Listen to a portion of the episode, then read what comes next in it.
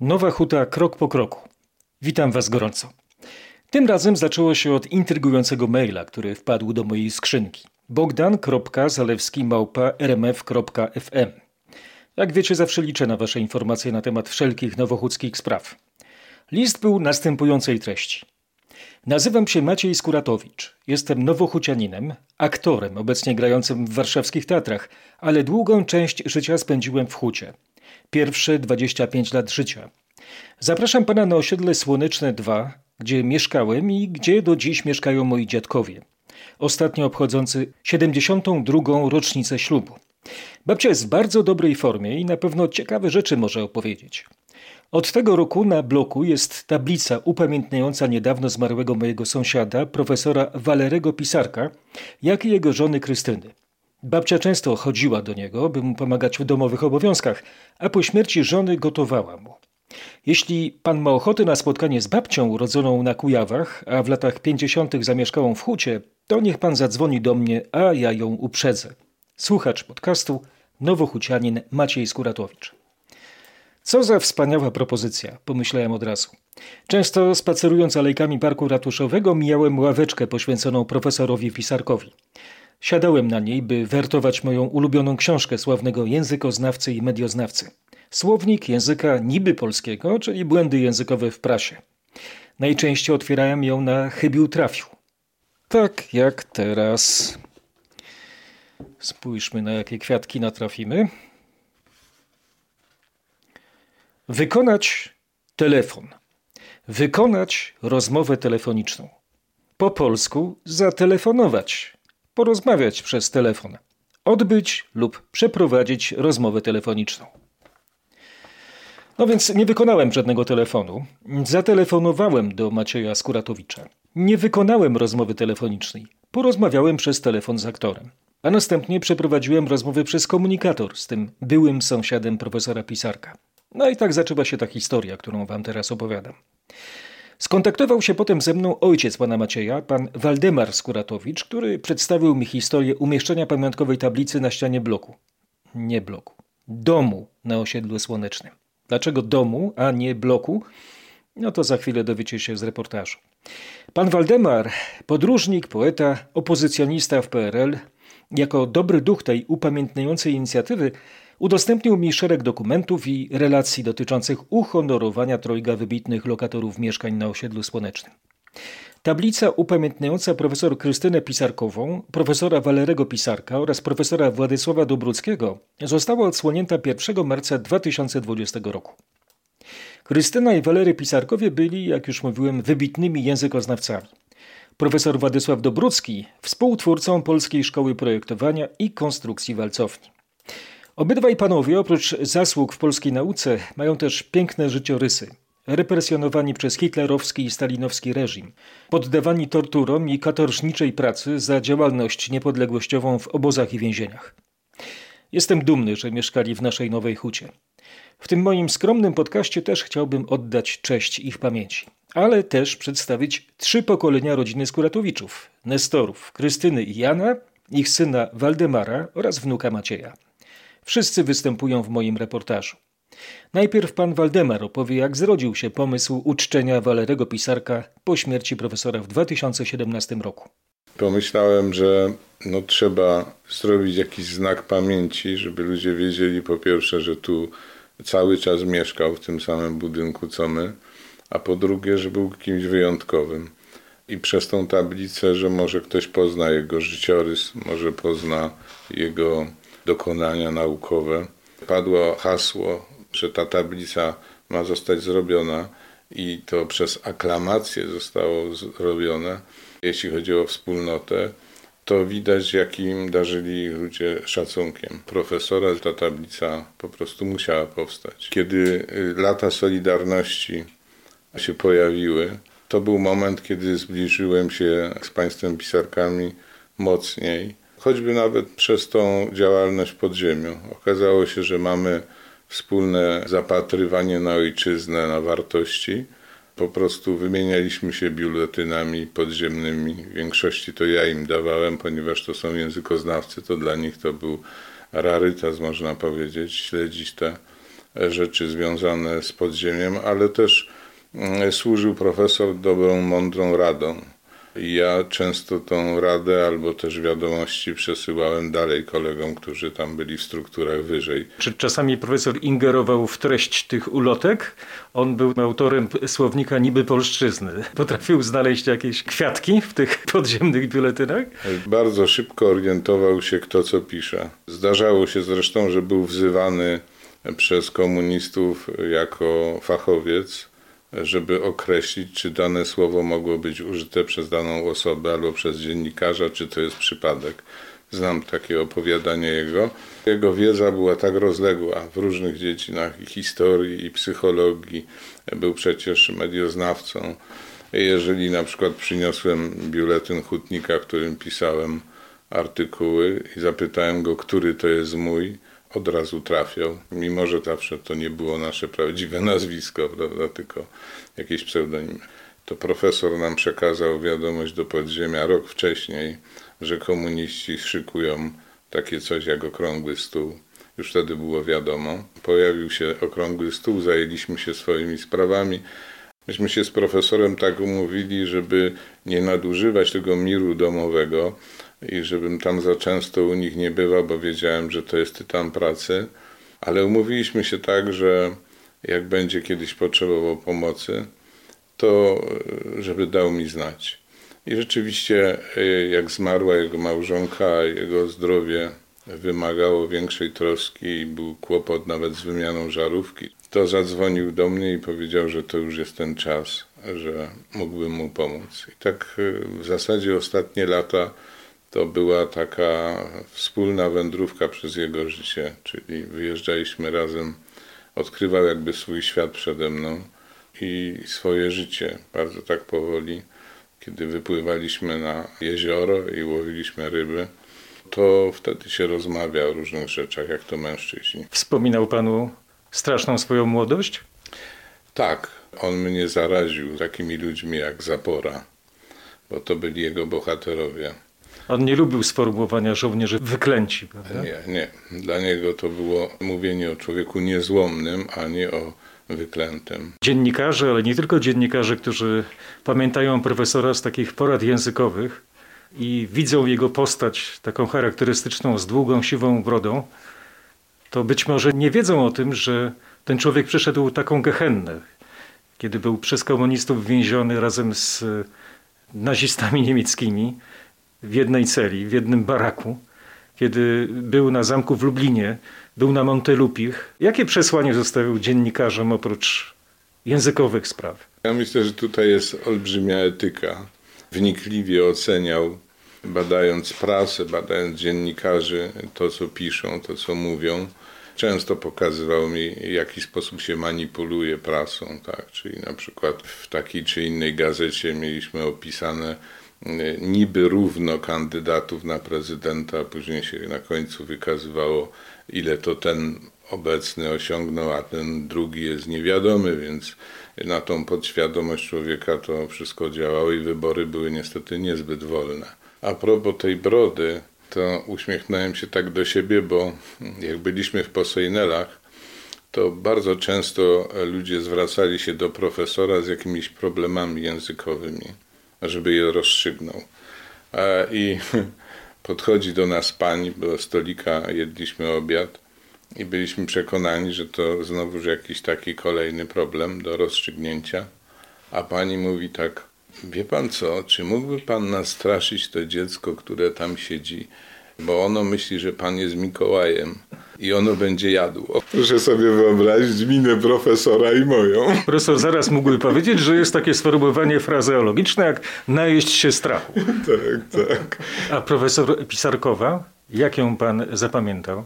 Pani Krystyna zawsze siadała razem z nami w tym pokoju i rozmawialiśmy w trójkę, jak byłem. Jako dziecko siadałem w kuchni i słyszałem muzykę, fortepian, na którym ona grała. To była wesoła kobieta, która miała również rozległą wiedzę, może nawet w niektórych dziedzinach o wiele większą od profesora, ale była bardziej, tak bym powiedział, w tej nauce zanurzona, nie dbała o to, żeby, co nie znaczy, że profesor o to zabiegał, żeby media się nią interesowały. W świecie językoznawców była uznawana bardzo, stąd y, jak konsultowaliśmy y, tą tablicę, to okazało się, że świetnie by było, żeby ona również na niej była z, różnych wymiarów i tego, że to było małżeństwo takie niekonwencjonalne, które e, w tamtych czasach już potrafiło swoją miłość sobie w jakiś sposób publiczny okazywać gestami. Jednak ludzie skryci byli w tej dziedzinie. To było tulenie się do siebie. To... Tak, wtedy nie było to pospolite, na przykład, żeby ktoś się pocałował na ulicy. Gesty międzyludzkie były jakieś bardziej ukrywane, takie subtelności różne, a oni okazywali sobie te gesty było widać tą olbrzymią miłość wzajemną. I tak samo w tym domu, kiedy się przekraczało ten próg, to był dom e, takiej relacji wyjątkowej. Przynajmniej ja tego odbierałem. Profesor nie lubił mówić blok, prawda? Ten dom tutaj jest wyjątkowy, bo jeszcze mamy jednego bohatera w tej samej klatce schodowej, chociaż klatka to też niedobre sformułowanie według profesora. Tak, tak. To znaczy jeden i drugi zwracał na to uwagę blok bardzo się kojarzył źle przez to, że oni byli w tych obozach, tak? Tak jak pod obozie, tym właśnie święcimskim można powiedzieć, był profesor po wojnie, e, profesor Pisarek, to w czasie wojny profesor Dobrucki był w Związku Walki Zbrojnej i przez to został zamknięty w Auschwitz. Nie w jednym zresztą obozie, przeżył to wszystko i dla niego określenie blok, zresztą sam pisał w swojej książce, że długo nie mógł słuchać języka niemieckiego. Wiele go kosztowało, żeby się przemóc. Te określenia, takie jak blok, jak klatka, to były takie nieszczęśliwe. Myśmy sobie nie zdawali sprawy z tego, ale jednak oni mieli wspomnienia z innymi blokami. Pani Krystyna zwracała uwagę na pity, które się pojawiały e, urzędowe. Tam było napisane imię i nazwisko współmałżonka, a ona mówiła, przecież nie ma nic takiego, jeżeli jest współmałżonek, to kochanek. Nie ma, albo jest małżonek, nie ma współmałżonka. Czułość na słowo była, była bardzo duża, ale oni nie dawali nawet odczuć człowiekowi, że popełnia jakiś błąd. Wchodził z klatki, ja wchodziłem do klatki i mówię, że o widzę, że idziemy oboje. Tak patrzę na niego, widzę, że on tak spojrzał na mnie, mówię, obaj, obydwoje. To było takie dość sympatyczne, bo profesor języka polskiego, ja tutaj wyskakuję z takim niegramatycznym. Poprawił? Tylko się uśmiechnął i to, to był taki uśmiech taki od serca. A spędzaliście chwilę y, oboje, obydwoje, obaj? Spotykaliśmy się w sensie takim, to był mój sąsiad, więc wtedy jeszcze jak tam mieszkałem, to byłem no, niepełnoletni. Nie miałem jakiegoś takiego bezpośredniego kontaktu, żebyśmy tam rozmawiali, dyskutowali, bo wydawało mi się, że to jest no, nie ten poziom. Nie wiedziałbym nawet o czym rozmawiać i dyskutować z panem Pisarkiem. Natomiast jeśli chodzi o, o takie spotkania i zawsze w jakiejś miłej atmosferze. Pamiętam jeszcze jak jego żona żyła, to zawsze jako dzieciaki dostawaliśmy cukierki od niej, żeby nie hałasować pod oknami. Także, także było, było dużo takich ciekawych, ciekawych wątków. Oni mi zostawili klucze i ja zawsze im pilnowałam co roku y, mieszkania. E, często im robiłam niespodzianki, jak oni przyjechali, to były sprzątane, odświeżone wszystko. A pani pisarka była taka też y, z gestem, mam dużo prezentów od niej, na przykład tu było całe pudło słodyczy, y, ten baranek na Wielkanoc, takie różne rzeczy. Ja mam mnóstwo e, pamiątek po nich. Czyli kiedy pani y, robiła niespodziankę, to potem, y, potem był, był odzew. taki e, re, rewanż taki wspaniały. I z ubrania, z garderoby, piękne rzeczy. Ona wyjeżdżała za granicę. Często mi robiła jakieś takie niespodzianki. Podobnie pan Pisarek się zachowywał. Jak ja mu bym dała za 10 groszy, to on by za 5 zł oddawał. I mnie to tak krępowało, bo jak chciałam mu coś pomóc, to on się tak rewanżował. A ja tego nie oczekiwałam. Chciałam po prostu pomagać, bo mi go było tak bardzo żal. I Czyli w mieszkaniu państwa y, robiła pani porządki, tak? Gotowała pani też obiady? Świetnym kucharzem był. A propos jego kucharskich zdolności, to on tak żartował, no to czarny humor, bo mówił Montelupich to potrafił zrobić śledzia y, z cebulą bez śledzia. Świetnie robił karpia na Wigilię sam. E, i, I mówiła nawet córka, że u nich nie mama gotowała, tylko tata. Ale moi zawsze mile przyjmował, czy żurek, czy coś mówił, że mu przypomina rodzinne potrawy takie typowo wiejskie. Nie spotkałam w życiu przez moje długie życie tak dżentelmeńskiego, delikatnego, wspaniałego człowieka. Było w nim tyle pogody, te oczy, tak? Ja się z takimi ludźmi nie spotykałam. Przecież on jak został sam i ciężko chorował, z wózeczkiem chodził, tym balkonikiem. Po schodach, jak nieraz patrzyłam przez Judasza, zostały ten wózeczek i jak on ciężko, każde stąpnięcie dla niego było e, chyba tak bardzo bolesne, że nie mógł wejść po schodach, ale nie trzymał się niczego, tylko po prostu pokonywał to, to, to swoje cierpienie siłą. No, zahartowany był w życiu cierpieniem, no, prawda? I właśnie o to chodzi, że od nikogo nie chciał żadnej pomocy. Cieszę się, że takiego człowieka poznałam w życiu jak on. W momencie, kiedy była ta nieoczekiwana śmierć, człowiek się chce podzielić innym człowiekiem, którego znał. Jeśli chodzi o twórcę tej tablicy, to jest Stanisław Cukier. To jest zakopiański artysta, wyjątkowy też człowiek Jeździłem do niego i rozmawialiśmy. On znał życiorys profesorów, więc dla niego to było jakąś inspiracją. U góry na tej tablicy jest kontur Polski, tej współczesnej. Na tym jest twarz e, płaczącej kobiety, pod którą się znajduje albo flaga, albo książka. Każdy może widzieć, co chce.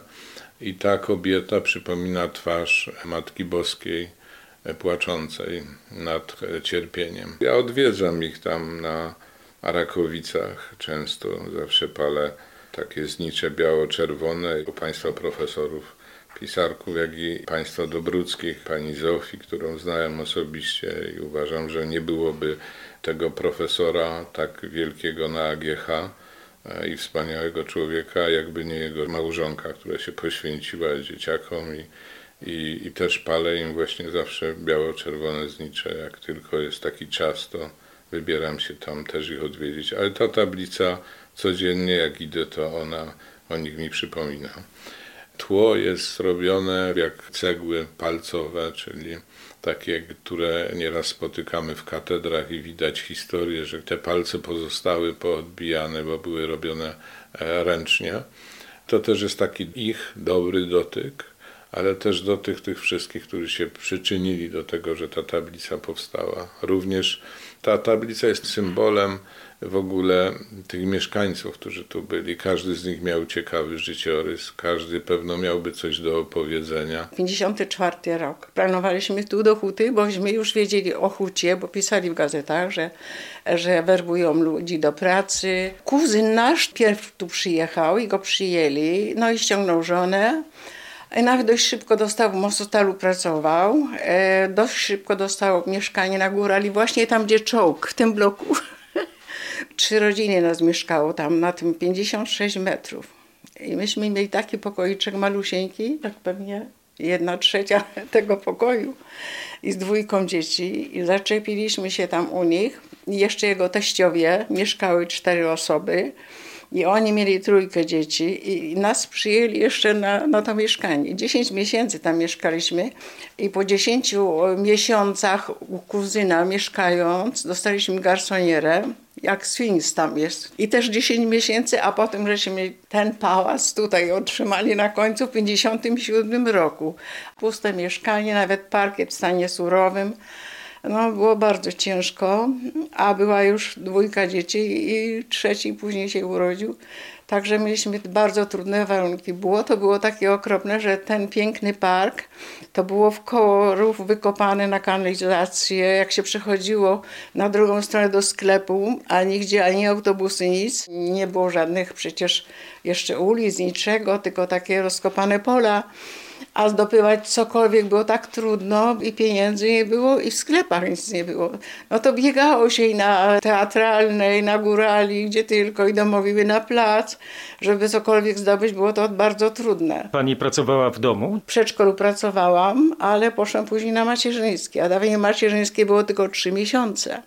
Później on się urodził, to musiałam się zwolnić jakiś czas, no bo, no bo nie miałam nikogo, a dziecka nie chciałam oddać do żłobka, a już dwójka starszy, bo było tak ciężko, nam strasznie, strasznie, ale jakoś tak pomału układało się jakoś pomału. Wspaniali ludzie w tamtych czasach byli, naprawdę. Było to z całej Polski towarzystwo, bo i z gór, i z Lubelskiego, i z różnych stron, ale tak się rozumieli. Jeden drugiemu pieniędzy pożyczył, jeden drugiemu pożerował. E, I byli tacy radośni, na przykład e, gdzie teatr ludowy, to tam, gdzie kościół w tej chwili stoi, to była podłoga. Tak, młodzi się zbierali, gdzieś tam skądś muzyk się wziął, tańczyli na tych deskach, w tenisówkach, w klapkach, normalnie dziewczyny. Taka radość była jakaś, że mimo, że niczego prawie nie było, tak trudno było zdobywać, jajka chłodnicze. Pamiętam z trójkącikami. Tak, chłodnicze i wapienne jeszcze były do tego. Okropne rzeczy były, a jeszcze kolejki. No teraz jest przecież wszystko w sklepach, wszystko na półkach, nie jest lepiej? No, ale jeszcze ludzie narzekają, jeszcze im źle, gdyby to przeżywali co my. A jeszcze do tego ja się po prostu chwytałam wszystkiego, żeby jakoś sobie radzić. No. I pierwsza moja praca to była nawet, no boję się przyznać, że, że kobieta mogła do takiej pracy pójść.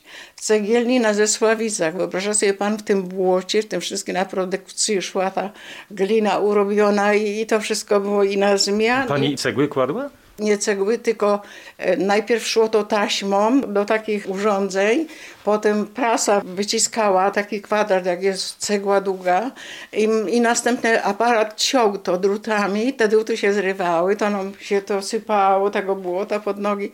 Okropna rzecz była i tam trzy miesiące e, właśnie mieszkając u tych kuzynów na tym malusieńkim mieszkanku, że nie było jak nawet się przespać, a na noce pracowałam też. Pani Dobrze. ma takie delikatne dłonie. Jak to było możliwe w ogóle, że pani poszła do takiej pracy? E, no nie wiem, czy mam delikatne, bo ja mam z działki zniszczone właśnie, ale właśnie o to chodzi, że ja od dziecka takie prace wykonywałam, co dzisiaj to dziecko zabrali rodzicom, że to tortury są, ale właśnie dzięki temu mam widocznie wyrobione mięśnie jak, jak sportowiec. Pani tutaj mówi o pierwotnych krajobrazach, że tak się wyrażę, Nowej Huty, tym błocie powszechnym, y, tych rurach, tych placach budowy. Jak pani teraz widzi Nową Hutę? Naszą Hutę widzę uroczą i na przykład ten park tutaj, chociaż go mało korzystam z niego, bo ja nie mogę na ławce siedzieć, raz, że się denerwuję, że to próżniacze, drugie, że męczą mi się, bardziej się zmęczę niż bym się poruszała. I dla mnie jest cały psychiczny i fizyczny wypoczynek to moja działka nad Wisłą. Kiedy słuchałem opowieści pani Krystyny Skuratowicz, tej dzielnej starszej pani z naszej nowej huty, i spoglądałem na wpatrzonego w nią z miłością męża, pana Jana, Pomyślałem o tych wszystkich cichych bohaterach, którzy żyli tu od początku, od 1949 roku albo od lat 50. Bije z nich taka dobroć, przejawiają taką radość życia pomimo wszelkich przeciwności losu. Nie uciekają przed żadnymi rodzinnymi obowiązkami. Podejmują najcięższe prace. Co za piękna generacja. To oni są twórcami mojego miasta. To dzięki nim mogę się cieszyć coraz piękniejszą nową hutą. Czuję do nich ogromny szacunek. Pani Krystyna tak pięknie mówiła o jaśniejącym obliczu profesora Walerego Pisarka. Ja byłem pod wrażeniem jej twarzy, tak młodej mimo zaawansowanego wieku. W mojej głowie pojawiło się zdanie: Dobre życie uszlachetnia. Jesteśmy szczęściarzami, że możemy stykać się wciąż z takimi osobami jak pani Krystyna i pan Jan Skuratowiczowie, którzy są małżeństwem od 72 lat. W domu na osiedlu słonecznym żyją ludzie, którzy promienieją wewnętrzną energią. Może kiedy staniecie przed budynkiem o numerze 2, poczujecie tę aurę. Wiem, że w tym czasie podróże to wielkie wyzwanie, a bywa, że są niemożliwe. Wierzę jednak, że wrócimy do dawnych odwiedzin. A na razie do słuchaczy podcastu kieruję te słowa. Przechodniu, powiedz Polsce, że tu w Nowej Hucie, tak jak na pewno w Twojej miejscowości, mamy nadal na kim się wzorować. W moim najnowszym wierszyku połączyłem biografię trojga bohaterów i skonfrontowałem ich z obecnym światem. Śniłem właśnie jak ci troje. Profesorom Krystynie Pisarkowej, Waleremu Pisarkowi oraz Władysławowi Dobruckiemu. Oddając w chłodzie błyskawiczny hołd dłońmi z notesem i długopisem przed pamiątkową tablicą na osiedlu Słonecznym 2. Bezcelowo walcują język, nieznaną mowę w rozbiorze żelaza, które to po torturach skorodowało niekonkretnym krajem. Straciło na znaczeniu i proste mu zdania wygasły. By jak hasła z krzywego rogu ksiąg móc kłamstw wyłonić się chłamem. A śpiące zdań taśmociągi wiozą tam rudę dopełnień, gdzie tak dawno leniwy zległ złom niegramatycznych prareguł. I anonim, robotnik, pracownik w piecu rozgrzanym wytapia war, wrzącej od żaru i całkiem już ciekłej, zupełnie płynnej strugi pleonazmów. Po czym przemysł ciężki jak błąd trafia do słownika wyrazów zakazu. Pył grawitowych przecinków zgrzyta nam teraz w zębach, a to my jest domyślne, a czasem wręcz wymyślone, bo dialekt dzielnicy znów ma nowy odcień, stali ostatniej i wiecznych przemilczeń.